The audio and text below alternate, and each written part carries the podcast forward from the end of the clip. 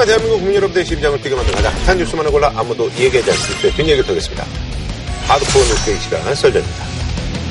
자, 먼저 설정과 함께하고 계십니다. 오늘도 금주를 뜨겁게 달군 키워드 인물 그리고 이슈별로 저희가 총정리를 해드리도록 하겠습니다. 일요일 밤 9시 썰전 시작합니다. 자, 이번 주 정치권 소식은요, 예, 이분과 함께 합니다. 지금 대여 투쟁을 이끌고 계시는 자유한국당 나경원 원내대표님 나오셨습니다. 예, 반갑습니다. 네, 예. 안녕하세요.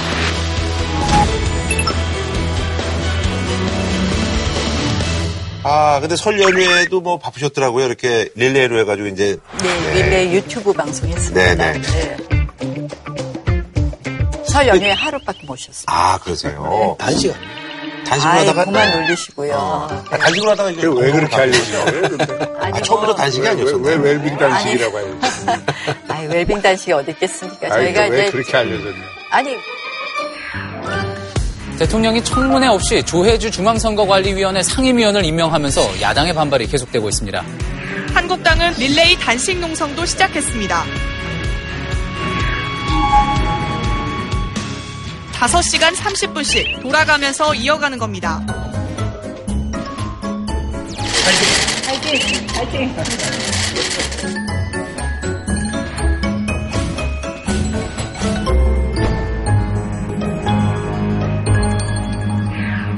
뭐 하기는 저희가 잘못 좀 어, 정리를 했었고요. 제 탓입니다. 제가 잘못했다고 생각하고요. 이제 저희가 릴레이 농성 했었는데 설 연휴 동안에는 릴레이 유튜브를 통해서 아하. 어, 직접 소통하는 장을 만들었는데요. 어, 굉장히 저는 반응이 좋았다 이렇게 생각을 합니다. 그래서 선관위원장 그 임명 때문에 관련해서 이렇게 그렇게 하시는 거죠? 자유한국당이 앞으로 모든 국회 일정을 거부하겠다면서 보이콧을 선언했습니다. 문재인 대통령이 오늘 인사청문회를 거치지 않은 조혜주 중앙선거관리위원을 임명한 것에 따른 반발입니다. 조 의원이 대선 캠프에서 활동했다고 적힌 선거 백서가 공개됐고 선관위원회 정치 관여를 금지하는 선관위법 위반 논란이 일었습니다.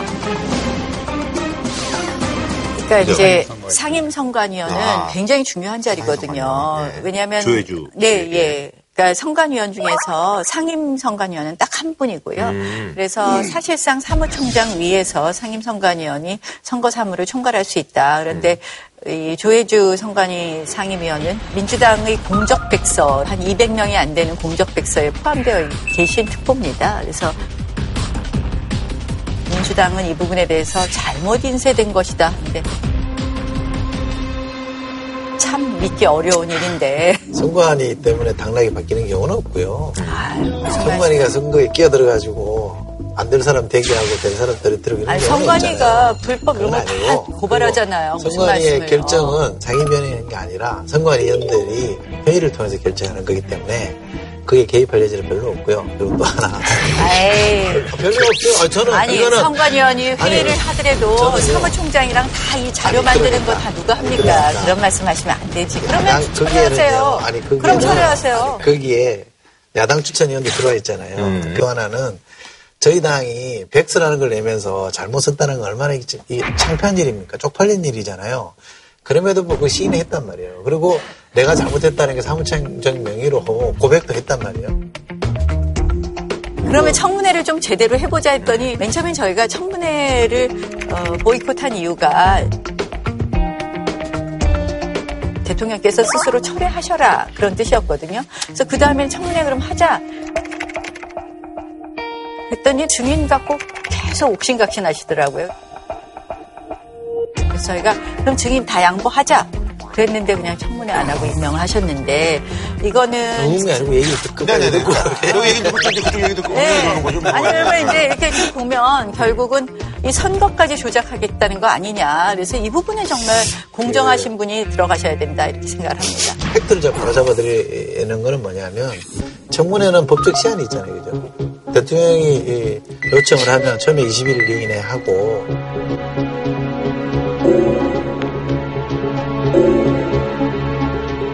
그게 안 되면 추가로 어, 예를 줘서 하잖아요. 근데 그 기간 다 지났잖아요.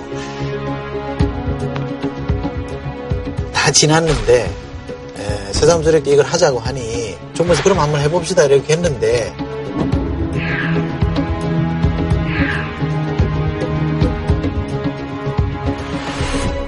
기간은 다 지났는데 중요 문제가 합의가 안 되니 대통령은 아니 시한이 지났는데 마냥 기다릴 수 없으니 임명한 거 아닙니까? 아이, 제가 그 팩트 다시 정확하게 그거를 말씀드릴까요? 아니, 청문회를 안 한 책임도 있는 거 아니에요? 청문회 아니, 해놓고 자, 말씀 들어보세요. 청문회를 다 해놓고 우리는 반댈세 이러고 한 게 아니잖아요. 청문회를 아예 자체를 보이콧했잖아요. 아니, 제가 말씀드렸잖아요. 그 다음날 임명하는 날 아침에 아 제가 이거 팩트니까 제 역할을 말씀드릴게요. 임명하는 날 아침에 의사를 예, 두 예. 번이나 표시했어요. 근데 청와대가 이거 무시하고 이렇게 해도 됩니까? 좀 하려고 심합니다. 심합니다. 이게 네네네. 자, 이제 박박 교수님. 교수님, 예, 덕담을 정리해 주시고. 본질이. 청문회를 했느냐 안 했느냐 이게 문제의 본질이 네네네. 아니고 아니 그 법적이 없던 아니 그러니까 이저 대통령이 예, 이러한 에, 분을 상임 선관위원으로 추천을 해서 임명을 하는 게 맞느냐. 이게 문제의 본질이에요. 그리고 우리나라 선관위가 사실 세계 최고의 선관위 중에 하나입니다. 에, 선관위가 잘해요. 기본적으로. 그렇기 때문에 선관위의 중립성을 지켜주려고 하는 거는 여야를 넘어서 다 해줘야 될 일이고 이번 그 무슨 특보가 들어갔니 안 들어갔니 그 하는 것과 관계없이 이분이 현재의 친여 성향의 사람이라는 거는 거의 객관적인 정황으로 볼 때 분명하거든요. 그러면 그것에 대해서는 조심해야죠. 예를 들어 심판인데 심판장 가운데서 왕심판인데 한쪽 팀의 커미셔너 했던 사람을 이 심판으로 들여오는 거는 이거는 사리에 맞지 않잖아요. 선수가 심판하겠다는 겁니다. 여기까지만 듣고 이제 저희가 아유, 넘어갈게요. 예. 그 지적 중에 이 사람이 누가 봐도 친여적 인사라고 하는 근거는 저는 없다고 생각해요. 이 사람이 헌원 출신이라는 이유 말고 정당 활동 한 사람이 아유, 없어요. 선관위에 선관위에 쭉 계셨던 분이에요. 아니 중앙 선관위에 전현직 선관위원들한테 또는 정- 선관위 관계자들한테 한번 한국당 물어보세요. 지지율이 왜 오르느냐. 이게 나비 효과다. 내가 이 말씀을 드리려고 했는데 나경원 대표의 비상한 리더십 덕분이다. 이렇게 저 득담을 하려고 하는데 대뜸. 조회수로 들으시면 이거 아니, 제가 좀 궁금한 게 아니, 감사합니다. 그거는- 거를. 아니, 저는 조회주 거는 여기 뭐 써있지도 않았는데 아니, 말씀을 지나간 드리는데 거예요. 농성이 이제 왜그 원인이. 그렇죠. 원인이 그래서 이제 그런 건데 이 주제가 사실 이제 어떻게 보면 이제 정치권의 가장 큰 이슈죠. 김경수 경남지사가 오늘 법정 구속됐습니다. 브루킹 일당과 공모해서 댓글을 조작했다는 혐의에 대해서 실형을 선고받았기 때문입니다. 먼저 드루킹과 댓글 조작에 나선 혐의에 대해 징역 2년을 드루킹 측근 도모 변호사에게 산다이 총영사 자리를 제안한 것에는 징역 10개월에 집행유예 2년을 선고했습니다. 재판 과정에서 밝혀진 진실은 외면한 채 특검의 일방적 주장만 받아들인 재판부의 결정을 도저히 납득할 수 없다. 다시금 진실을 향한 긴 싸움을 시작할 것입니다. 민주당 같은 경우는 이게 제대로 된 재판이냐 이런 의문이 있었다는 얘기들이 많았고요. 한국당은 못 살겠다.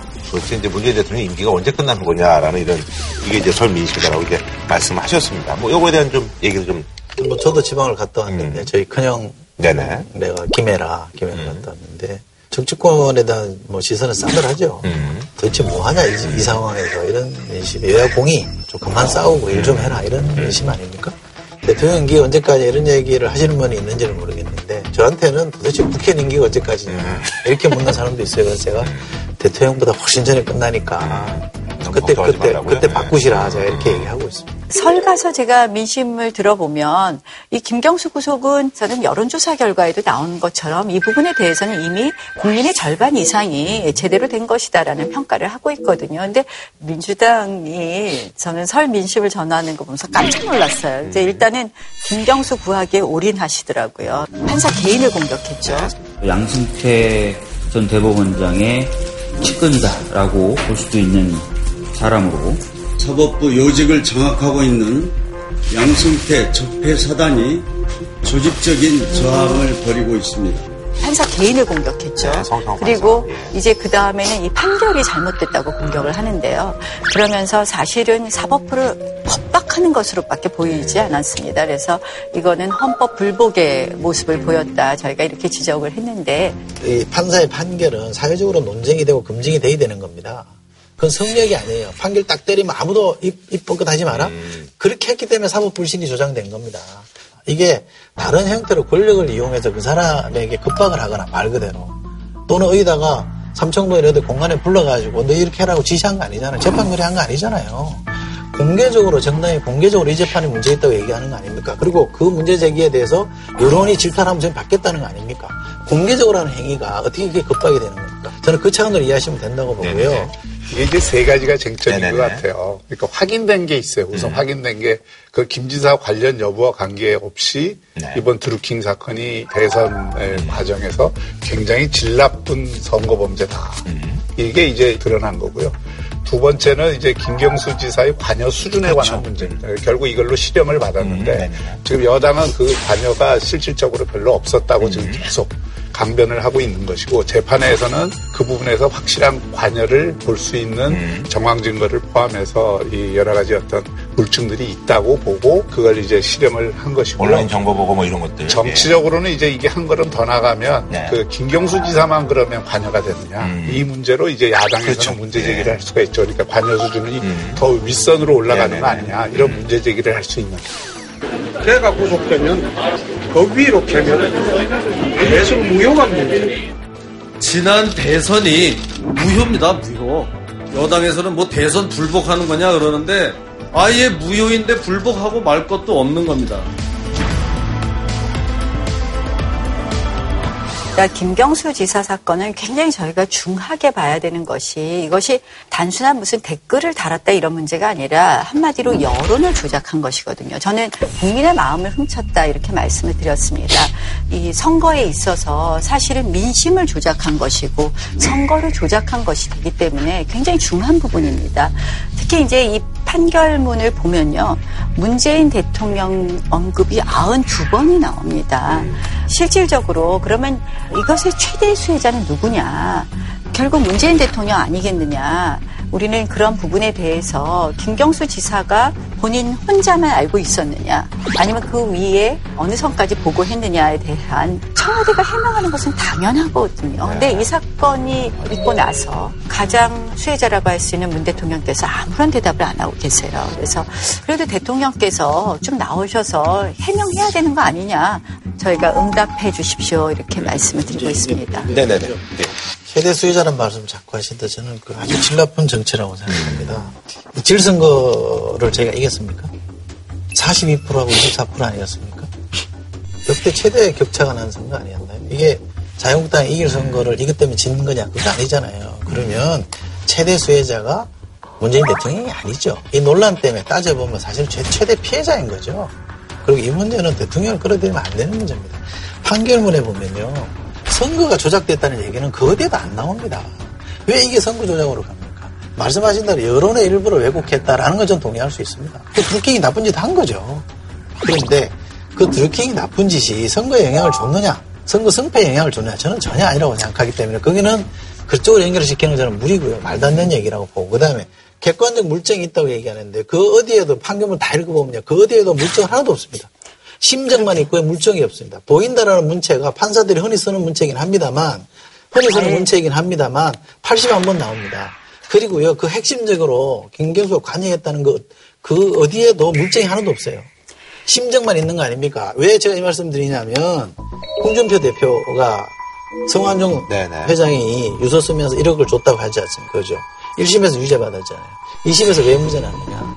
심정은 가나 물증이 없다는 거 아닙니까? 그날 갔는데 전달자가 갔는데 그 사자성어를 제가 걸린 액자를 봤다 그랬는데 당사자가 내 방에는 그런 액자가 걸린 적이 없다라고 해서 물증이 없어서 배달한 사람의 정원도 배척당한 거 아닙니까?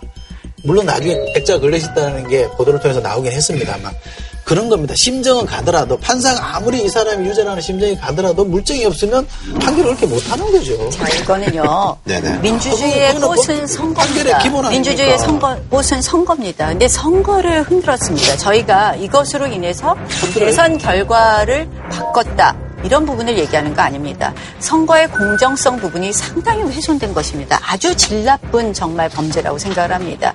지금 판결문을 저는 공격하는 걸 보면서 민주당의 이 법조인 출신이 없나 막 이런 정말 너무 어거지스러운 공격을 하셔서 제가 말씀을 못. 드리겠어요. 증거 목록만 20쪽입니다. 거기 증거 목록 보면 증언이 아니라 대부분 객관적인 증거들이 나와 있고요. 아니 여러 가지 무슨 뭐 그런 텔레그램 기- 기록이라든지 이러한 부분이 있잖아요. 그래서 증거 목록을 제대로 좀 보시고요. 어디에도 김경수가 지시했다는 건 자. 이런 부분에 대해서 지금 민주당이 보면 꼭 이렇게 돼요. 뭐 하다가 잘 안 되면 메신저를 공격해요. 예전에 신재민 사무관에 대해서도 얼마나 가혹하게 메신저를 공격했습니까? 이번에도 똑같이 메신저를 공격하는 거예요. 근데 그 담당 판사가 예전에 박근혜 대통령에게 실형을 선고하고 김기춘, 조윤선 전 수석에게 구속영장을 발부할 때는 박수 치더니 이제 와서는 갑자기 또 적폐 판사라 그러는 거예요. 도대체 저는 민주당의 이러한 프레임에 대해서 충고하고 싶어요. 이 부분에 대해서는 그렇게 막 사법부를 겁박해서 재판 뒤집기 그런 시도하시지 말고 법률적으로 김경수 지사가 잘 대응할 수 있도록 뭐 법조인들 이제 법률 지원단 꾸려드린 거 제가 말을 안 하겠지만 저까지 얘기를 하고 방어를 하시는 게 좋을 것 같아요. 예, 그래서 이제는 거기에 대해서 진짜 더 이상 그렇게 하는 것은 적절치 않다라는 생각을 합니다. 저도 조금 보태자면. 근데 민주당의 반응이 요즘 또 이제 논란이 되는 네, 거잖아요. 그러니까 두 예. 가지잖아요. 하나는 이제 판결에 대한 내용에 대한 비판인데 증거가 불충분하고 네네. 전부 심증에 의해서 예, 한 거다. 이렇게 얘기를 하는데 정황에 의해서 한 거다. 만약에 그런 식으로 얘기하면 지금 적폐청산 재판들에 나온 거는 전부 무죄 나야 됩니다. 거기 물증이 어디 있어요? 전부 진술이지. 그리고 그 박근혜 대통령도 물증이 없다고요? 물증이 없어요. 박근혜 대통령도 아니 그게 전부 추정이잖아요. 그러니까 아니 그- 그게 뭐 어떻게 추정, 어떻게 박근혜 대통령에는 물증이 없습니까? 다 무치적. 청탁이라는 게 뭐예요? 무치적 청탁이라는 아니 게. 블랙리스트도 명단이 나오고 다 나오는데 어떻게 그게 아니지. 그게 물증이 없다고 얘기하는 거예요? 그거는 예. 제가 얘기하는 예. 핵심은 그게 아니라 네네. 사법부는 법률과 양심에 따라서 네네. 판결을 한다고 믿어줘야 돼요.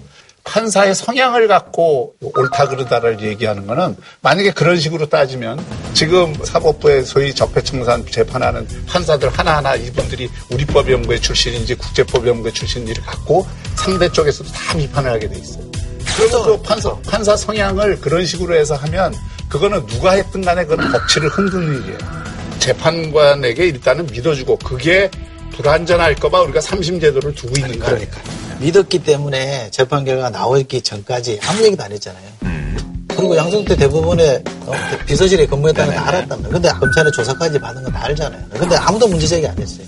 그건 사법부에 판결을 내리는 거고 지금 교수님 말대로 믿었으니까. 21일 날 양승태 전 대법원장 구속영장이 청구됐습니다. 22일 날 이 사람이 느닷없이 선고기를 연기를 해버렸어요. 대개 선고기를 연기는 원고가 하든 피고가 하든 쪽에서 연기해달라 했을 때 하는 거 아닙니까? 아무 상의 없이 연기했어요. 그 양승태 구속되고 나서 31일 날 구속시켰다. 라는 게 앞뒤가 딱 맞아 떨어지는데 그러면 상식인의 눈으로 봤을 때저 제가 사람이 들어보세요. 마저 들어보세요. 해봤는데요. 저저 사람이- 판결 선고 연기 네, 많이 들어보세요. 합니다. 복잡한. 사건일수록. 이미 다 오래 끌었던 사안이고요. 자, 들어보세요. 그러면, 어? 갑자기 저 판결이 연기가 됐단 말이에요? 그런데 예외적으로 법정 구속까지 시켰단 말이죠. 업무 방해죄라는 거, 컴퓨터 이거 조작해 업무 방해죄라는 거 구속된 예가 없어요. 한 번도 없습니다. 그런데 이 이상하게 했단 말이에요. 그러면 사람이 논리적으로 이 사람이 왜 이렇게 했을까를 따져보는 거 아니에요. 그렇게 따져보니 이런 요인도 있다라는 걸 문제 제기를 하는 겁니다. 그러니까 문제 제기의 들어보세요. 범위와 수준이 확 넘어갔다. 들어보세요. 법정 구속 그러니까 관련해서 어떻게 들어보세요. 그러니까 어, 아니, 여론- 전에부터 여론은- 이 사람이 양승태 사람이니까 시비를 걸었다면 그 전에는 박근혜 판결에 대통령 유죄 판결. 냈으니까 아무 말씀 안 하신 거지. 박근혜 유죄 판결 안 내는 판사가 어디 있습니까, 아니. 박근혜 대통령 그 징역형을 냈으니까 초등학생이 가만히 있다가. 갑자기 본인들 법정 구속하니까 그러면 안 아니, 근데 됩니다. 법정 구속 관련해서 어떻게 생각하세요? 도지사고, 그래서 이제 홍준표 전 지사하고 이제 비교도 많이 그거는 하고. 중대함을 갖다가 판단한 거라고 생각을 합니다. 왜냐하면 이것은 단순한 다른 사건하고 비교할 수 없는 겁니다. 민주주의의 가장 근간인 선거제도의 근본을 흔들었다고 보는 것이죠. 그래서 저는 법정 구속에 이르렀다 이렇게 보는 것입니다. 어떻게 생각하세요? 교수님은? 저는 좀 그런 부분에서는 불구속 재판이 원칙이 돼야 된다는 데 일관되게 얘기를 했어요. 그거는 구속영장을 지금 남발하고 있는 것도 문제고 뭐 꼭 그렇게까지 했어야 되냐 재심을 보고 해도 되지 않느냐 하는 생각을 제 개인적으로는 가져요.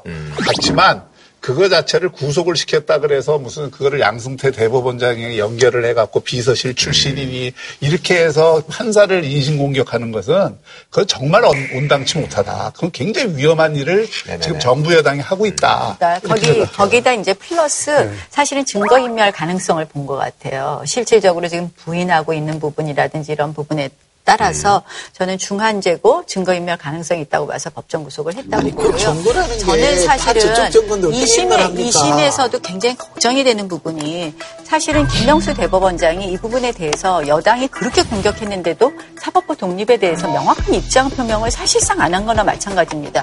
출근길에 출근길에 억지로 이틀. 억지로 이틀 만에 출근길에 억지로 말씀하셨어요. 근데 지금 현재 김명수 대법원장의 사법부에 대해서 우리가 굉장히 의심하는 부분 이 많이 있거든요. 그래서 저는 정말 사법부의 독립이 너무 중요한데 이 부분을 잘 지켜갈 수 있도록 정치권에서는 더 이상 흔들지 말고 그러나 김명수 대법원장의 사법부는 그 부분에 대해서 좀 명확한 입장을 밝혀야 되지 않나. 그, 네, 그 뭐, 불신받는 김명수 대법관이 지금 그렇게 중요하다는 이뭐 판사에 영향, 영향 을 전혀 안 끼쳐서 대통령이 그렇게 총애한다는 오른팔 김경수 지사를, 현역 지사를 구속시켰는데 그 사람이 더 이상 뭐 어떻게 독립성을 말할 수 있겠습니까? 저는 김명수 대법관이야말로 섭섭하면 우리가 섭섭하지 야당이 섭섭할 일은 저는 없다고 생각하고요. 야당도 그렇게 하시면 안 됩니다. 한국당도 이 판을 그렇게 걸고 가시면 안 되는 겁니다. 우연히 판사가 그렇게 내린 판결을 가지고 정치적으로 이걸 극대화시키려고 하면요. 과유불급입니다. 역풍 맞습니다. 그렇게 하지 마세요.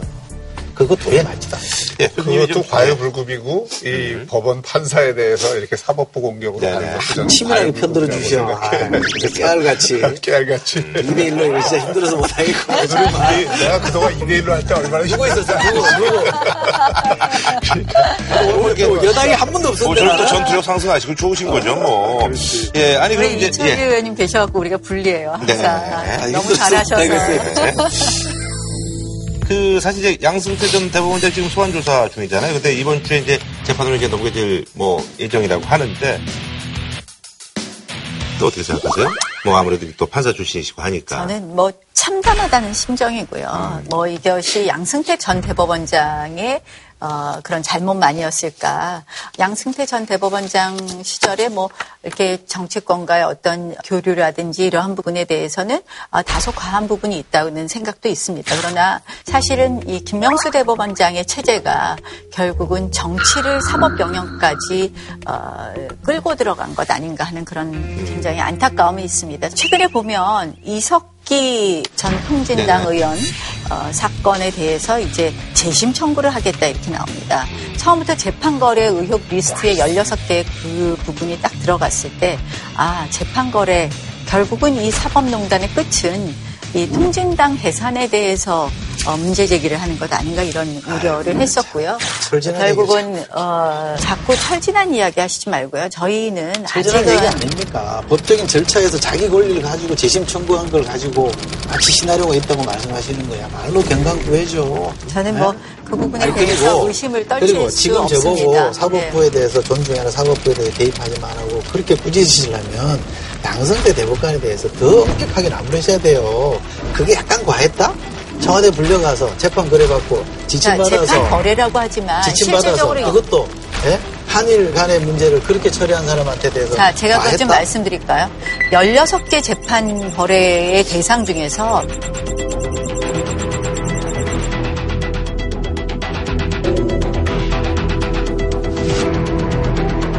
대부분 판결이 난 사건이었어요.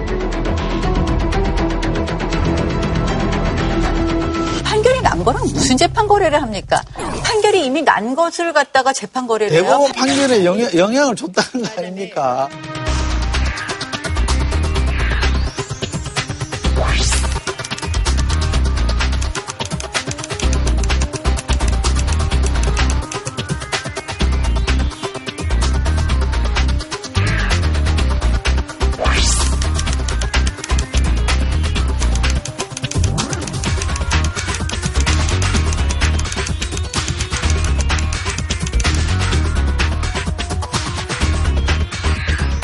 그다음에? 강제징용 부분은요, 결국은 지금 한일 관계 문제하고 관련이 되는 겁니다. 이거 지금 일본이 국제 재판소로 뭐 가져가겠다 안 가겠다 막 이러는데요, 굉장히 예민한 부분이 있습니다. 그래서 예전의 대법원 판결이 실질적으로 국제 관계에 있어서 또 이것이 재판소로 갔을 때에 오히려 우리에게 불리할 수 있다는 부분이 있었기 때문에 이것을 어, 다소 늦추고 이러한 부분을 갖고 마치 그 상고법원 하는 것에 대해서 이 거래한 것으로 한 것에 대해서는 저는 뭐 동의하기 어렵습니다. 저는 이게 참 납득이 안 되는데요. 징용 문제, 이, 이 당사자들은 어쨌든 국가가 약해서 징용 당해서 그 고생하는 분들 아닙니까? 그죠?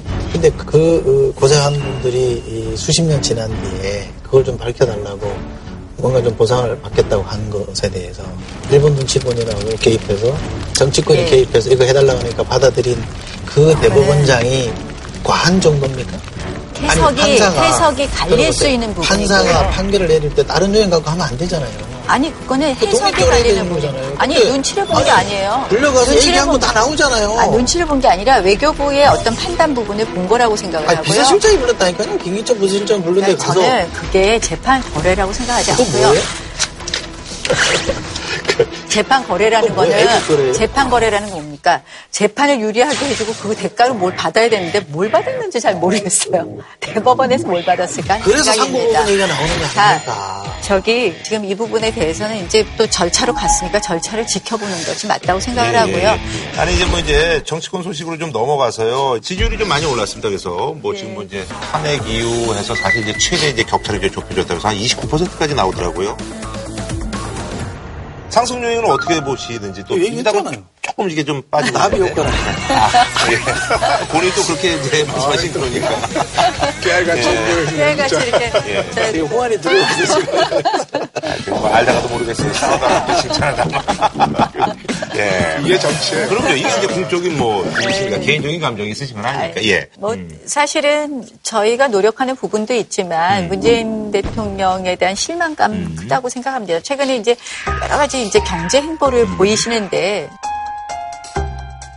뭐 적극적으로 행보는 보이시는데 실질적으로 일이 해결이 안 돼요. 각종 규제 개혁 문제 부분도 뭐 지난달에 약속하신 뭐 대기업 일감 규제 부분 좀 해결해 주시겠다는 것도 지금 공정거래위원회에서 막혀갖고 이제 다시 어, 무산되고 이렇게 되니까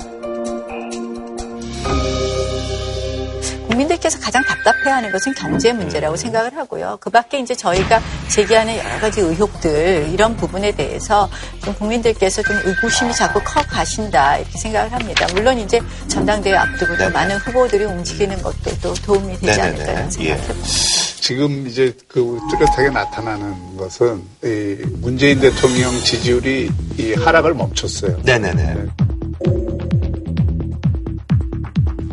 최근에 그 정부 여당에 불리한 이슈들이 되게 많았잖아요. 그렇죠. 그럼에도 불구하고 그 지지율이 40% 이하로 안 떨어진다는 건 아직 정부 여당 또는 문재인 대통령의 지지율이 지지율이. 비교적 견고하다 이렇게 볼 수 있는 측면이 있고 두 번째는 이게 이제 소위 말해서 정체성의 정치라고 그러는데 지금 여당과 야당이 다 정체성 중심으로 확 갈리는 네네네. 이런 양극화가 심하잖아요. 여당은 사실은 지금 뭐 분열돼 있다고 볼 수 없지만 야권은 지금 분열이 돼 있잖아요. 네. 근데 이제 이 분열이 돼 있는 게 그동안은 누구를 중심으로 어, 결집을 할 건가에 대해서 뚜렷한 국민들이 음. 네네. 답을 안 줬는데 지금은 이제 자유한국당 중심으로 음. 이그 새로운 정체성을 구성을 하라라는 요구들이. 늘어나고 예, 있는 거죠. 예, 예. 뭐 그걸 그렇게 하는 데 있어서 효과를 거둔 것이 이번에 그 황교안, 음. 황교안, 오세훈, 홍준표라고 예, 예. 하는 자기 나름대로 뚜렷한 캐릭터가 있고 저희 빅3가 어, 경쟁을 하니까 그 효과도 있고 네네. 마지막으로는 나비 효과도 있고 감사합니다. 붙여주셔서. 근데, 아, 저기 문재인 대통령 지지율 경고한 거는 맞는데요. 이런 부분이 있는 것 같아요. 제가 이렇게 전체적으로 요새 어, 댓글이나 공감수를 이렇게 보면요.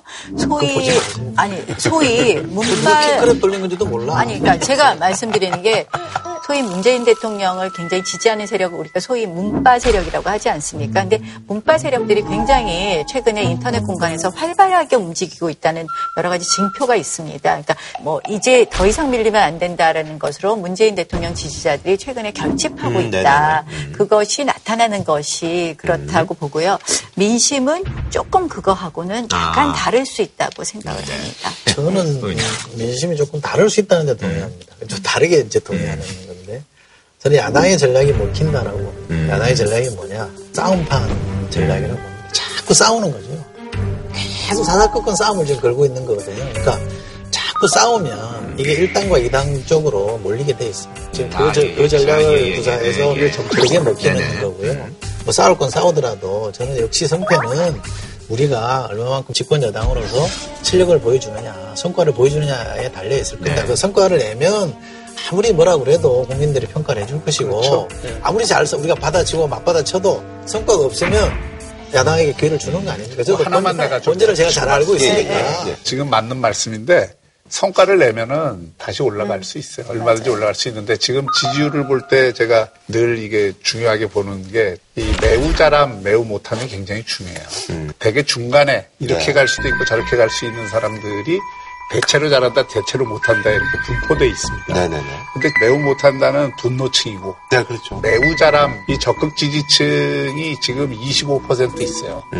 그러니까 지금 그래도 이쪽으로 안 가고 45%까지는 묶어놓고 있는데 금년 중반기 까지도 경제가 예를 들어서 더 어려워진다든지 남북 관계에서 어떤 실질적인 비핵화 문제에 진전이 없다든지 하면 이게 그 25%에 가까운 쪽으로 갈 가능성이 굉장히 높다. 그러니까 지금 위기 신호를 주고 있는 거죠. 그 위기 신호의 또 하나는 민주당 지지율이 서서히 떨어지는 거예요. 그러니까 저희는 사실은요, 제가 이제 원내대표 되면서 제가 생각한 것은 국회를 조금 더, 더 상시화하자. 그래서 저희가 그래서 국회에서 싸우자 이렇게 했었는데 이슈가 이슈를 덮는다고 계속 이슈가 나오는 거예요. 근데 그 이슈가 나오는 걸 자세히 들여다보면요. 저희가 공격하는 게 아니라 저는 권력 내부에 지금 다툼이 생겼다. 김태우, 신재민 뭐 이런 사건들이요. 저희가 뭐 일부러 싸움을, 일부러 싸움을 걸려 그런 게 아니라 저희가 그걸 대응 안 할 수가 없는 거예요. 얘기하라고 그래서 예, 저희가 뭐 저는 그렇게 생각하지 않습니다. 아, 그렇- 그러니까 예, 사안이 이 어느 정부든 간에 자잘한 이러저러한 음. 크고 작은 사건들이 터지죠. 근데 그거를 어, 마치 확성기처럼 정치 쟁점화는 저는 야당이 더 큰 문제라고 봅니다. 요만한 거 하나 터지면 마치 막 큰일이 터진 것처럼 매, 매 모든 사건이 국기문란이고 헌정 뭐 중단이고 뭐 이래요. 그러니까 이렇게 저는 규정하는 것 자체가 저는 그 싸움질이라고 자꾸 얘기했던 거고 저- 그렇게 해서 지지율 어디까지는 갑니다. 근데 그것도 어느 순간 가면요 이게 딱 걸려가지고 더 못 올라갑니다. 저 저희 보고 많은 사람들이 하는 얘기가 너는 그래도 별로 잘하는 건 없지만 야당 복은 있지 않냐 이 얘기를 하거든요. 그게 무슨 얘기냐? 야당이 더 시원찮으니까 막 너그 쳐다보고 있는 거 이런 얘기 한단 말이죠. 야당이 자꾸 그렇게만 접근하면 저희도 나빠집니다. 사실 질이 나빠지고요. 저희가 질이 나빠지면 또 야당이 또 나빠지는 거 아닙니까? 이거는 악순환이거든요. 그러지 말고 지금 정책하자니까 선순환을 한번 가보자고. 그러니까 통크에 양보해서 오케이 그럼 내가 양보할게 한번 해보자라고 하면 저는 더 박수 받을 거라고. 네. 아, 자유한국당 그 전당대회가요. 지난번에도 사실은 지방선거 앞두고 나서 싱가포르에서 회담을 했는데 이번에 사실은 또 베트남에서 이제 뭐 북미 회담 2차 회담이 이제 결정이 돼서 그래서 여러 가지 여건상 27일이 좋다고 하니까 되도록이면 27일로 가야죠. Chairman Kim and I will meet again on February 27th and 28th in Vietnam. 2차 북미 정상회담 일정이 발표되자 자유한국당은 고민에 빠졌습니다. 북미 정상회담에 모든 이목이 쏠려 27일로 예정된 전당대회가 국민의 관심에서 멀어질 수 있기 때문입니다. 홍준표 전 대표는 여기다 이제 음모론 이제 얘기를 하시면서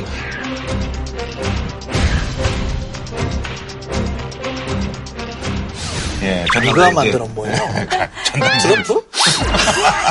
전당대회 미뤄야 된다는데 지금 전당대회 그 연기하는 건 어떻게 지금 뭐 결정이 된 네, 건가요? 현실적으로 어렵다고 봅니다. 아. 예, 왜냐하면 이제 저희가 선관위가 이거 관리를 해야 되고요. 음. 또 그다음에 그럼 예정대로 해야 되는 거네요. 예, 뭐 네. 저희 이제 컨벤션 센터나 이런 아, 부분이 대관 문제도 예, 있고 대관 문제도. 있고 그래서 실질적으로 어렵고 현실적으로 또 공당으로서 음. 이런 부분에 대해서 저희가 뭐 이런 문제로 연기하는 건 적절치 음. 않다. 정치를 하다 보면은 제일 와닿는 말이 운칠기삼이에요.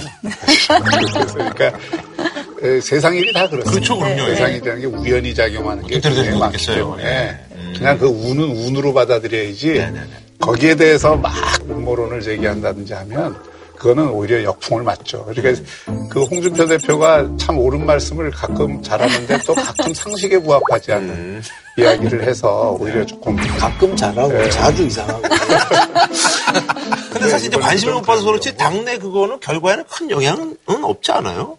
아주 불리한 다만- 주자들이 좀 시간을 더 다만 이제. 전당대회의 이? 컨벤션 효과라 그러잖아요. 아, 예. 그러니까 그것도 또 주자들 사이에 정치하시는 분들이 국민들 에, 사고가 굉장히 단선적이라고 생각하시는데 사실은 국민들이 다 복합적인 사고를 나름대로 하고 계신 거예요. 그러니까 남북 정상회담은 정상회담인 거고 네네네. 그 전당대회는. 전당대회고 북미 정상회담과 날짜가 겹치는 한국당의 전당대회 일정에 대해 당 지도부가 예정대로 진행하기로 결정을 했습니다.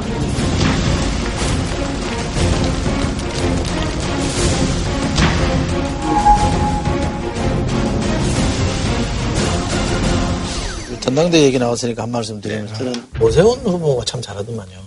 네, 그 메시지가 음. 출마 선언할 때 보니까 메시지가 세후배 중에는 제일 그래도 정치를 아시는 분인 것 같고 시대 흐름을 아는 것 같아요. 결국 우리에게 필요한 것은 전국적인 국민들의 지지입니다. 국민적 심판이었던 탄핵, 더는 부정하지 맙시다. 이제 우리는 정치인 박근혜를 넘어서야 합니다. 이제 박근혜 전 대통령을 극복해야 합니다. 그런 분이 되면 좋겠는데.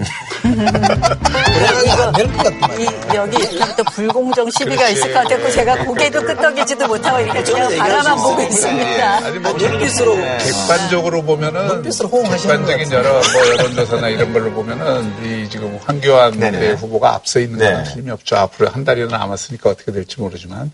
근데 지금 이제 그 메시지도 당 안의 내부자 시각하고 당 전체를 바라보는 국민의 시각이 이게 지금 조금 일치하지 않는 부분이 있거든요. 그래서 이게 바로 지금 자유한국당이 처해 있는 저는 딜레마라고 생각합니다. 그러니까 전당대회라는 건 아무래도 당원들한테 호소를 해야 되는 부분이고 그런 면에서는 오세훈 그 후보가 그런 발언을 한 거는 이 전당대회용이라고 어, 하기는 좀 어려울 수도 있어요. 거꾸로 용기는 있다고 칭찬을 할 수 있을지 몰라도 전략적이었다 이렇게 얘기하기도 좀 어려울 수 있어요. 그게 아니에요. 그게 굉장히 저는 전략적이라고 보는데 네.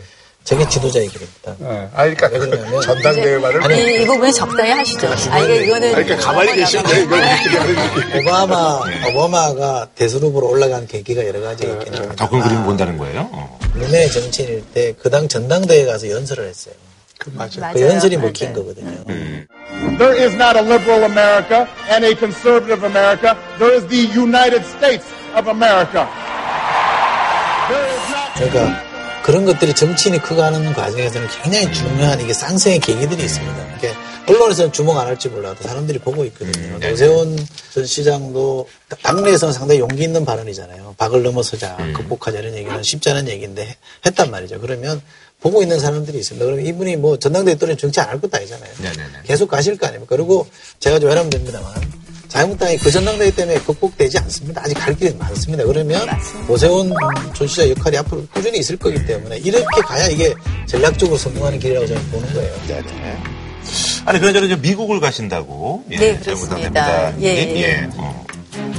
이 미북 정상회담이 네. 잡혔는데 사실은 이제 그 결과에 대해서 국민들도 관심 많이 가지고 음. 있는데요.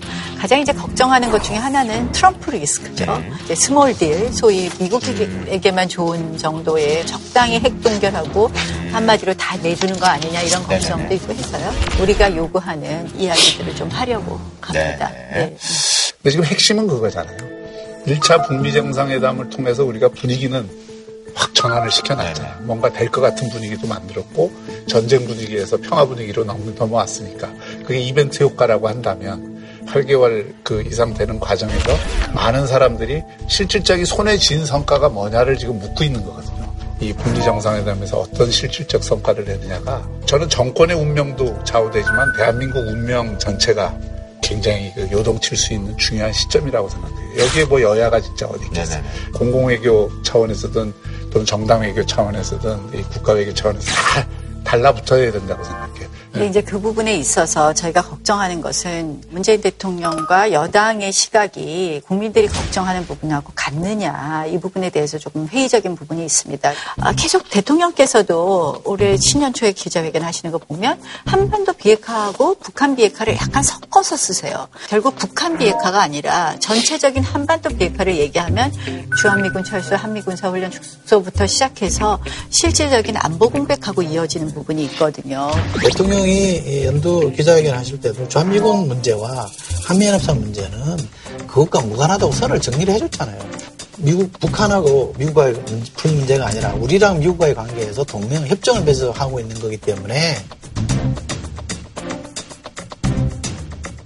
선을 그어줬는데 이건 오해할 일이 전혀 없는 것 같고 이건 오해 안 하셔도 되고 그리고 지금 걱정하는 것은 가장 이제 핵심은 북한의 비핵화에 대한 큰 그림이 있어야 됩니다. 왜냐하면 이번 정상회담에서 저는 이미 비핵화 부분에 있어서 살라미 비핵화를 하려는 것이 보이고 있습니다. 소위 이렇게 잘라서 한다는 네네. 거죠. 그랬을 때 이 비핵화에 대한 큰 그림이 있는 속에서의 어떤 살라미가 있어야지 이 살라미만 있어서는 안 된다. 그리고 특히 이제 이 종전선언 부분이 어떻게 될지 잘 모르겠는데 종전선언이라는 것이 굉장히 위험한 부분이거든요. 법적 효과가 없습니다. 그러나 종전선언 자체가 주는 어떤 정치적인 그런 함의는 반드시 안보 공백을 어, 동반할 수밖에 없다. 그래서 이 종전 선언을 함부로 하는 것 자체에 대해서도 굉장히 큰 우려가 있다는 말씀을 드립니다. 네, 큰 그림이 있죠. 큰 그림이 없으면 이렇게 에, 교착 상태에 빠졌을 때 서로 이렇게 인내하면서 문제를 풀려고 하지가 않죠. 그리고 큰 그림의 유무를 떠나서 많이 양보하면 안 갈 수 없는 길이지 않습니까? 이미 이기기는 가야 되는 거고요. 어, 교수님 말씀대로 실질적 성과가 없지 않냐고 말씀. 저는 있다고 당장 우리가 손에 잡히는 평화가 있지 않습니까? 행복이 핵실험 안 하잖아요. 미사일 안 쏘잖아요. 그리고 남북 간에 군사적 긴장이라는 거 없잖아요. 오죽하면 트럼프가 미 의회 연설에서 자기가 아니었다면 여기에 대한민국 한반도 큰 전쟁이 벌어났을 거고 얘기하는 거 아닙니까? 그만큼 평화라는 거는 우리 손에 와 있는 거, 우리가 지금 성과를 얻어낸 겁니다. 또 하나 말씀드리고 싶은 것은 과거에 에, 서독에 서독과 동독이 대치할 때 빌리 브란트라는 사람이 동방정책을 펼쳤잖아요. 그게 열 말하면 평화를 추구하는 정책입니다. 근데 당시 야당이 격렬하게 반대했습니다. 그러나 어느 순간부터 그 야당이 이걸 받아들였어요. 그 정당이 이 동방정책이라는 걸 수용하기 시작하면서 결국 어떻게 됐냐면 독일 통일이라는 그 결실을 맺었단 말이에요. 그러니까 큰 흐름으로 가야 될 길이라 그러면 정치적 유불리를 떠나서 받아들이는 게 저는 맞다고 봅니다.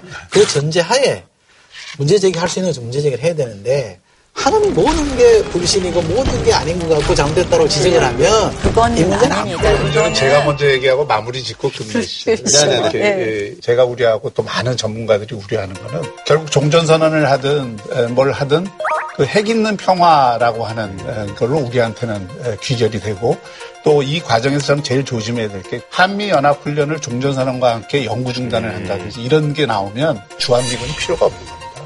연습이 없는 미군은 의미가 없어요. 그런 방식의 협상 결과가 안 되도록 지금 한국 정부와 모든 정당들이 달려들어서 미국을 당신들 대선만 생각하지 말고 그런 요구를 할, 할 때죠. 총론에서 한마디 네. 얻어 못하면 한미연합훈련이라는 게 지금 우리가 한미연합훈련을 하고 있는 상당수는 북한을 겨냥한 거 아닙니까? 그죠? 북한이 남침해서 경우를 대비하는 거 아닙니까? 그죠? 연합훈련 그럼 안 할 거냐? 이제는 규모가 바뀌겠죠. 북한만을 겨냥한 훈련이 아니라 동북아 전체나 지금도 사실 호주랑도 하고 다 많이 하고 있습니다. 이런 훈련들이 더 많아지겠죠. 그러니까 그런 점에서 우리가 이해하면 되는 네네네. 것이지 한미연합훈련, 북한을 그냥 연합훈련 안 한다. 이게 한미동맹이 포기거나 북한에 대해서 뭐 베끼드는 거다. 이렇게 보려는 저는 아니라고 생각합니다. 네네, 알겠습니다. 뭐, 미국 잘 다녀오시고요. 오늘 나와주셔서 네. 너무 감사드리고요. 뭐, 마지막으로 한 줄 평 하면서 마무리 질까요? 예. 에, 핵을 품은 평화는 언제 터질지 모르는 시한폭탄입니다. 편을 따지기 전에 옳고 그름을 먼저 따져라. 요즘 제가 애들 쓰는 용어들을 많이 배우고 있는데 환장 파티란 말이 정치가 국민들의 눈에 환장 파티가 아니라 좀 칭찬 파티가 되도록 했으면 좋겠고요. 국회 여시죠. 그럼 저 문재인 대통령 응답하시로 바꿔야 될 것 같은데. 끝났어, 돼요? 아니, 그건 포함될 거예요. 끝났어요. 예, 알겠습니다. 오늘 나와주셔서 감사드립니다. 예, 고맙습니다. 예. 고맙습니다. 되풀이되는 전쟁의 역사 속에서 우리의 과거와 현재를 돌아보고 미래까지 내다보는 시간입니다. 시공전 썰전 세계사 평행이론 시간입니다. 자, 오늘도 세 분 나와주셨습니다. 고맙습니다. 예. 안녕하세요. 요즘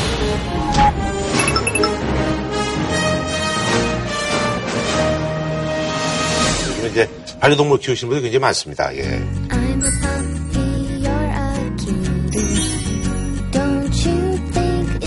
인구가 이게 천만이 넘어섰고 뭐 산업적으로도 지금 거의 한 3조 원에 가까이 된다고 하는데요. 그래서 이번 주제는요, 우리의 삶과 굉장히 밀접한 반려동물입니다. 펫, 그리고 패밀리. 그래서 요즘은 이제 펫 팸족이라는 단어가 생길 정도로 전 세계적인 추세라고 할 수가 있겠죠. 예. 그러니까 우리나라 경우만 본다 하면은 2018년 정부 조사에 보니까 네네. 전국의 반려동물이 이제 117만 마리다. 어. 그런데 이게 보통 한 3분의 1 정도만 이걸 신고를 한대요. 음. 그걸 보자면 한 530만 마리 정도 되지 아하, 않겠는가. 실질적으로는, 예. 그리고 이제 반려동물로서 쓰는 강국은 어쩌면 중국이다. 그렇겠죠. 뭐. 사람이 많으니까 워낙. 예. 그쪽은 반려동물 수가 1억 마리가 넘는다 음. 그러고요. 미국은 사람들이 가족은 있으면 뭐 결혼하셨어요? 이렇게 네. 물어보면 대체로 농담처럼 어, 2.5명의 아이와 개 한 마리가 있습니다. 이렇게. 대답을 해요. 그게 이제 미국의 평균 가정이 옛날에 2.5명 정도의 아이가 있고 그다음에 개한 마리가 있다. 그래서 내가 미국의 가장 평균에 속하는 사람이다라는 거죠. 그 정도로 이제 개 한 마리 있는 것이 아주 평범한 삶인데 아무래도 미국은 단독 주택을 갖다가 몇십 미터씩 떼서 건설을 하기 때문에 개들이 뛰어놀 공간이 굉장히 많이 있고요. 그런 상황에서는 예를 들어서 뭐 도둑이 들어오면 무섭잖아요. 혼자 단독 주택 사는 네, 거죠. 맞아요. 막아주고 이런 역할을 많이 하기 때문에 우리나라보다 그 반려견을 거의 자기의 파트너처럼 전우처럼 생각하는 그런 문화가 오래됐고 시장 규모가 59조에 달한다고 합니다. 어, 맞아. 예. 근데 또 두 번째 반려견을 많이 키우는 나라 브라질이 두 번째로 많은 나라고요. 흥미로운 건 뭐냐면 이제 브라질은 가톨릭 신자들이 많이 살고 네네네. 있잖아요. 그래서 개를 신부님한테 데리고 가가지고 영세 좀 해달라 이렇게 할 정도로 가족처럼 생각하는 문화가 정착이 돼 있다. 그래요. 일본도요.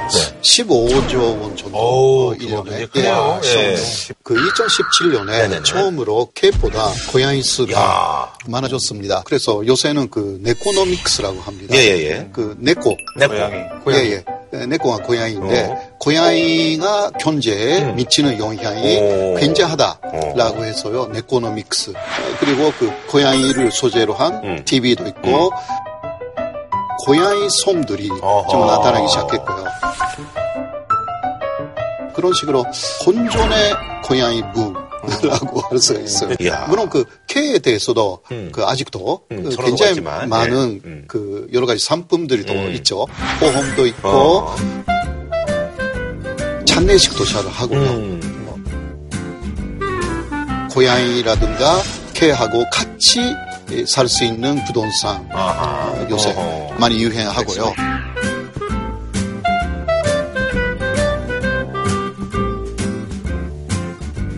이제 구할 때 애들이 뭐 이제 놀기 좋고 이런 게 아니라 고양이가 좀 이렇게.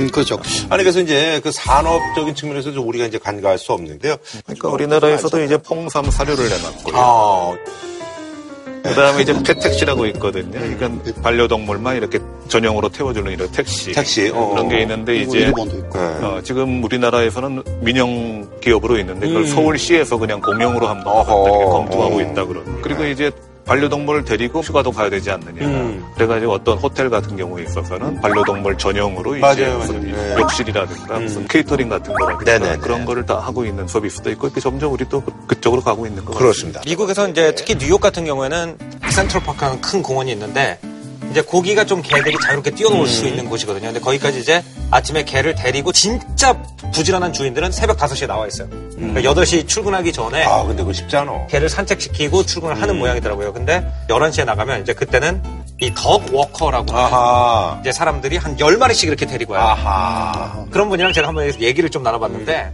이게 할만하냐 그랬더니 이제 자기가 처음에 이제 덕워커 알바를 하려고 구인 광고에다 이렇게 대답을 했더니 고급 아파트 주민들 한 다섯 명이 모여가지고 대기업에 들어가는 것처럼 그 면접을 하더래요. 그래가지고 거기다 통과를 했더니 그럼 우리 다섯 집안의 개는 당신이 맡아달라? 네, 맡아달라. 아하. 근데 그 연봉이 정말 웬만한, 아니겠네. 어, 웬만한 직장에 들어가는 것보다 좋더라는 거죠. 그분은 아. 그 대학을 다니다 덕 워커로 전향을 했는데 지금은 개를 한 20마리 정도 데리고 다니는데 자기 벌이가 웬만한 변호사보다 좋을 걸 이렇게 오. 얘기를 하시더라고요. 그래서 그 정도의 돈을 견주들이 쓴다는 거죠.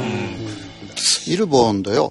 애견 피트니스 클럽. 아, 피트니스, 예. 예, 예. 그 애견 애견을 관절도 안 좋고 막 이러니까 네, 운동시키고 그러더라고요. 운동시키는 예. 음, 그런 것도 상당히 바로바로 네네. 거죠. 그리고 한국도 뭐 있다고 들었는데 자기가 죽은 다음에 반려동물 개라든가 고양이를 누구한테 맡길 수 있는가 음. 맞아요. 이것 때문에 문제죠. 음. 신탁 상품이 많이 있어가지고 주인이 내가 죽으면 이 사람한테 맡기겠다. 음. 그, 그 돈으로 맡기는 거죠.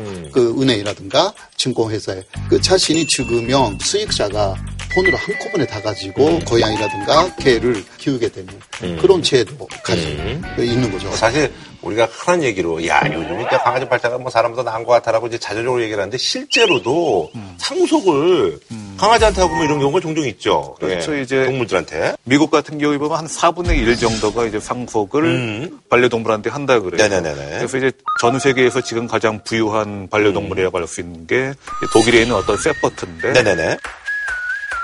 백작이었답니다. 음. 죽으면서 이제 4,342억 원을 이렇게 유산으로 줬대요. 음. 그러니까 스테이크하고 세계 3대 미식 중에 하나인 이제 캐비아를 먹고 산답니다. 예. 그리고 마이클 잭슨 예. 같은 경우에도 침팬지하고 친하게 지냈는데 이제 22억 원을 유증했다고 어. 합니다. 사실 이제 그 제가 이제 아는 후배도 이혼했는데 애는 없었는데 이제 강아지가 있었나 보더라고요. 그래서 그 강아지 보고 싶어가지고 뭐 그래서 이제 전초한테 가서 이제 보여달라고 하고 뭐 그런다 고 그러는데 이게 이제 이러다 보니까 이혼할 때 강아지라든지 이런 그 애완동물에 대한 양육권도 종종 다툼이 되겠어요. 어, 미국에서는 뭐 이제 애완동물에 대한 애정이 거의 사람에 대한 애정이랑 거의 비슷한 음. 그럼요. 그런 문화니까 미국이 우리도 뭐 끔찍하더라고요. 예, 네. 굉장히 심각한 문제인데 이제 캘리포니아 같은 경우에는 이제 양육권을 어떻게 인정하고 음. 있냐면요.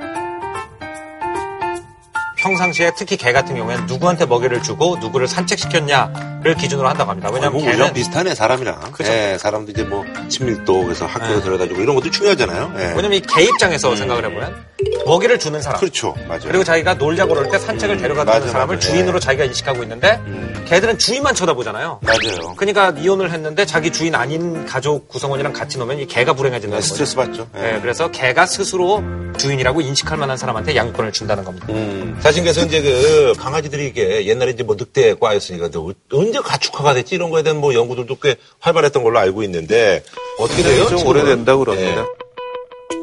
이제 유럽에서 1만 3천 년 전에 이제 사람의 뼈와 함께 아, 계획되어 같이, 그래서 아마 어. 그 정도쯤에는 이제 음. 나왔을 것이다. 음. 그리고 이제 고양이 같은 경우에서는 8천 년 정도 이렇게 나왔다 그러죠. 음.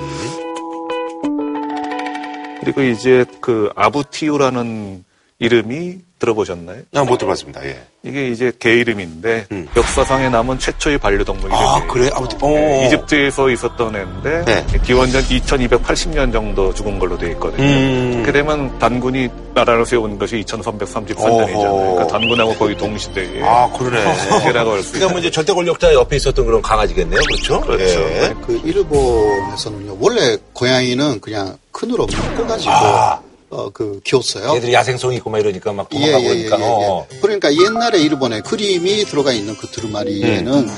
큰으로 그렇게 묶어놓고 키우는 고양이 그림들이 굉장히 많이 옛날에. 있습니다. 오. 옛날에 17세기 초에요. 음. 아, 이거 좀 풀어주자. 어. 라는 명령을 내려줬습니다. 어. 이유는 역시 쥐를 아. 잡는다라는 거기에 좀 있었습니다. 목적성이 확실히 있었군요. 예, 예. 그 현재는 그러니까 큰이 없어졌죠. 음, 그렇군요. 그런 게좀 있어요. 이 개가 사냥을 할 때는 굉장히 중요하잖아요. 그렇죠. 예, 이걸 갖다가 이제 어떤 그 인류학자는 1팀이라고 부르더라고요.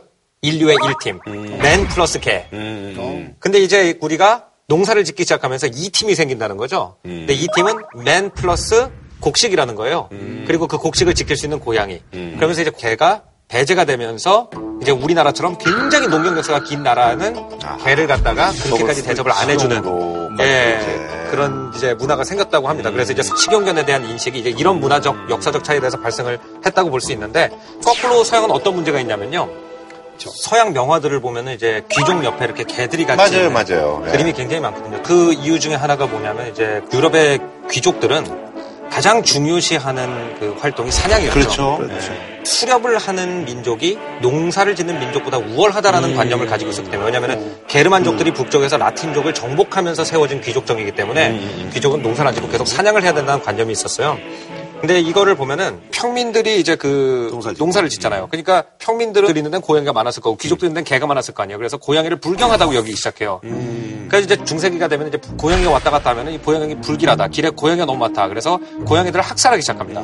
고양이를 학살하니까 어떻게 되죠? 쥐가 늘어나죠.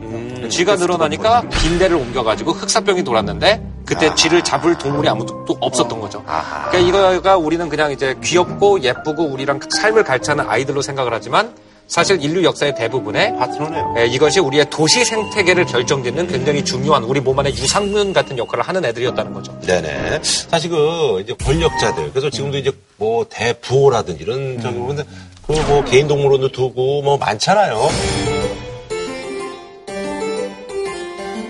그러니까 이제 뭐 조선의 숙종 같은 경우에 있어서는 고양이를 굉장히 귀여워했는데 금손이라고 있었답니다. 왜냐하면 이제 털빛이 뭐 황금빛이었잖아요. 그래가지고 이 금손이를 항상 두고 이렇게 잘 길렀는데 숙종이 먼저 돌아가시니까 이 금손이가 먹이를 먹지 않고 이렇게 하다가 닭도인데 굶어 죽었다고 그렇다고 그러죠. 이것도 앞서서는 성종이 있었는데 성종은 또 이제 어떤 나라에서 이 원숭이를 바쳤더니 원숭이를 또 귀여워했대. 아, 그래요? 그래서 옷을 지어서 입히려니까 신하들이 이게 말이 됩니까? 시- 어떻게 원숭이한테 사람 옷을 입히다니요 해가지고 좀 입히면 안 되냐 해가지고 시- 신하들하고 좀 옥신각신도 하고 거의 비슷하네. 뭐 네, 그렇다고 뭐 그럽니다. 엄청 뭐 해주고 뭐 이러면 옆에서 뭐라 그러고. 아, 그랬군요. 예. 일본에서는 역시 역사적으로 가장 유명한 게 도쿠가와 시대의 그 다섯 번째 장군 스나요시라는 스나요시, 장군이 음. 있었는데요. 그 시대에는 무사들이 통구를 좀 죽였어요. 아하. 그리고 연습용으로 이제 사람을 그 연습할 수가 없기 때문에 그러니까 통구를 그 연습으로 그한 거예요. 그곳에 대해서 스나요시라는 장군이 이것도 안 된다. 아, 동물을 좋아해서. 예, 예, 예. 동물을 살생 금지령을 어. 내렸습니다. 네네네. 특히 개를 음, 좋아해가지고 좋아했구나. 개 장군이라고 개 그렇게. 예, 음. 불렸고 개 10만 마리를 같이 키웠어요. 예.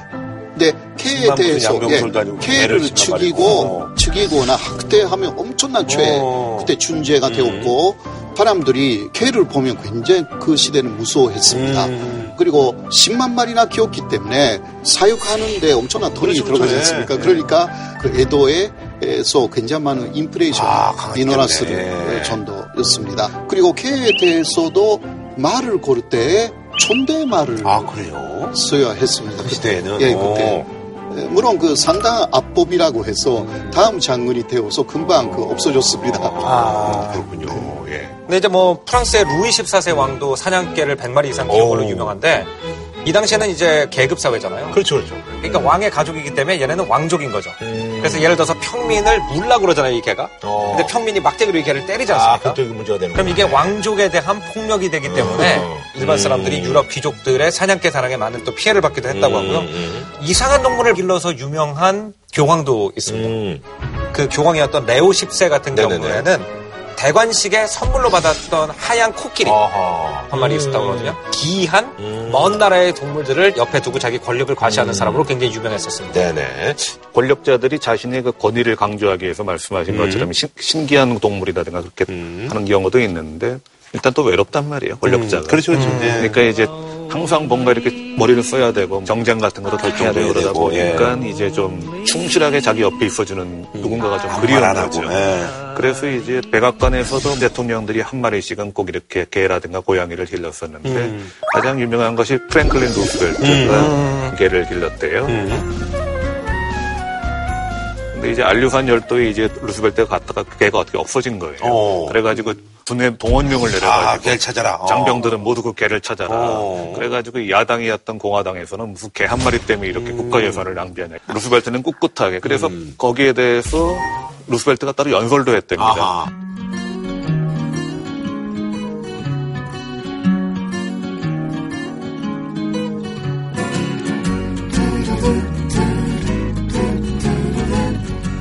그래서 지금 루스벨트의 속상과 이 팔리의 속상이 함께 있어요. 음, 그래요.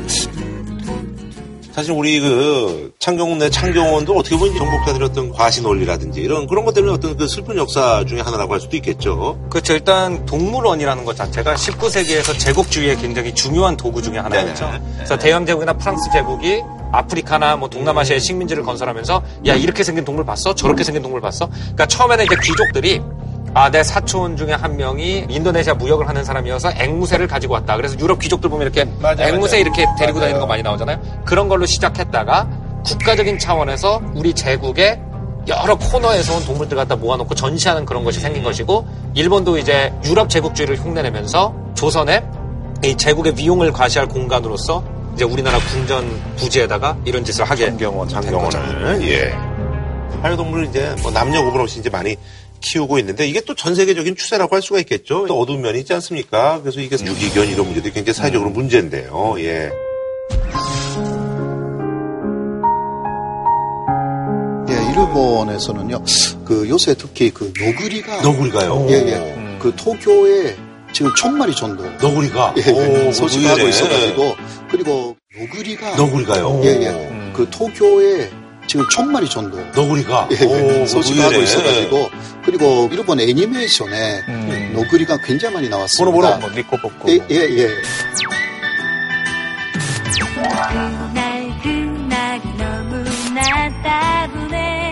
그래서 그 상당히 인기가 높아져가지고 많이 쓸데있습니다. 미국에서도 많이 그 데려다오고 그리고 아주 귀여우니까. 귀엽잖아요, 예, 애니메이션 예, 이렇게 만들고. 예, 예, 예. 네, 그런데 길로 봤더니 성격이 조금 거칠어가지고. 맞아요, 맞아요. 그 야생동물이니까. 예, 네. 그 어르글하고는 좀 다르다라는 거죠. 그러니까 그냥 버리는 사람들이 조금 나타나기 시작해가지고요. 그게 야생화가 됐어요. 근데 노그리가 사냥을 잘 못해요. 그러니까 인간이 그 사는데 그 나타나가지고 예예 그 그러니까 쓰레기통으로 그 지지거나 그렇게 하는 거죠. 그래서 그게 지금 굉장한 문제가 되어 있습니다. 비슷한 경우가 이제 디즈니 만화 영화로 그 달마시안. 101마리의 네. 달마시안 그게 유행했었거든요. 네. 그래가지고 어떤 나도 이제 달마시안을 이제 애완동물로 받아들인 거예요. 음. 근데 이 달마시안이 사실은 원래는 경호견으로 출연된 애거든요. 음. 그러니까 그 애완견으로서는 좀 부적합해요. 그래가지고 힘들고 그러니까 버리는 경우가 많아가지고 영국에서 길거리를 돌아다니는 유기견 중에서 아하. 달마시안이 많았더라 한때. 그래서 사실은 우리가 그 동물을 갖다가 입양할 때 그 종의 특성을 맞아요. 갖다가 잘 알고 네. 입양을 해야 되는데 맞습니다. 그게 중요해요. 어, 그 우리나라에서 한때 굉장히 인기 많았던 두 가지 견종이 비글종이랑 닥스훈드. 이렇게 활동량이 많잖아요. 근데 얘네가 요만하니까 이제 아파트에서 키우기 좋겠다라고 그러는데 얘네가 원래 그 영국 귀족들이 사냥에 데려나가려고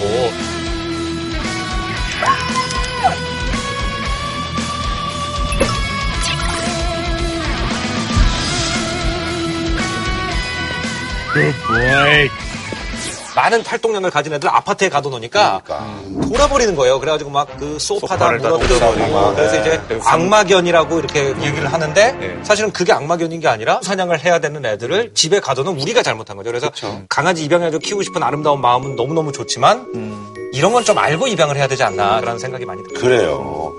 아, 그래서 우리가 어떻게 하면 좀 더 공존하면서 잘 살아갈 수 있을까 이런 문제에 대해서 좀 고민을 좀 해봐야 될 것 같은데. 가장 중요한 것은 그렇게 야생화된 동물을 어떻게 하느냐라는 것이고요. 그 일본의 법으로는 그 예를 들면 기르고 있었는데 이거 기르지 못하게 됐습니다. 어, 라고 보건소로 가져간대요. 그러면 보건소 치고는 그것은 다 받아들여야 합니다. 그 애들은 어떻게 강아지? 아, 그러니까요. 네, 그 지금 일본에서는 그거 어, 다시 양도하는 아 다시 어, 다시 재분양한다든지 그것을 뭐. 그 하고 있는데 그게 쉬운 일이 아닙니다. 음. 그러니까 결국은 죽여야 됩니다. 사료 처분이라고 아, 해- 네, 해가지고요.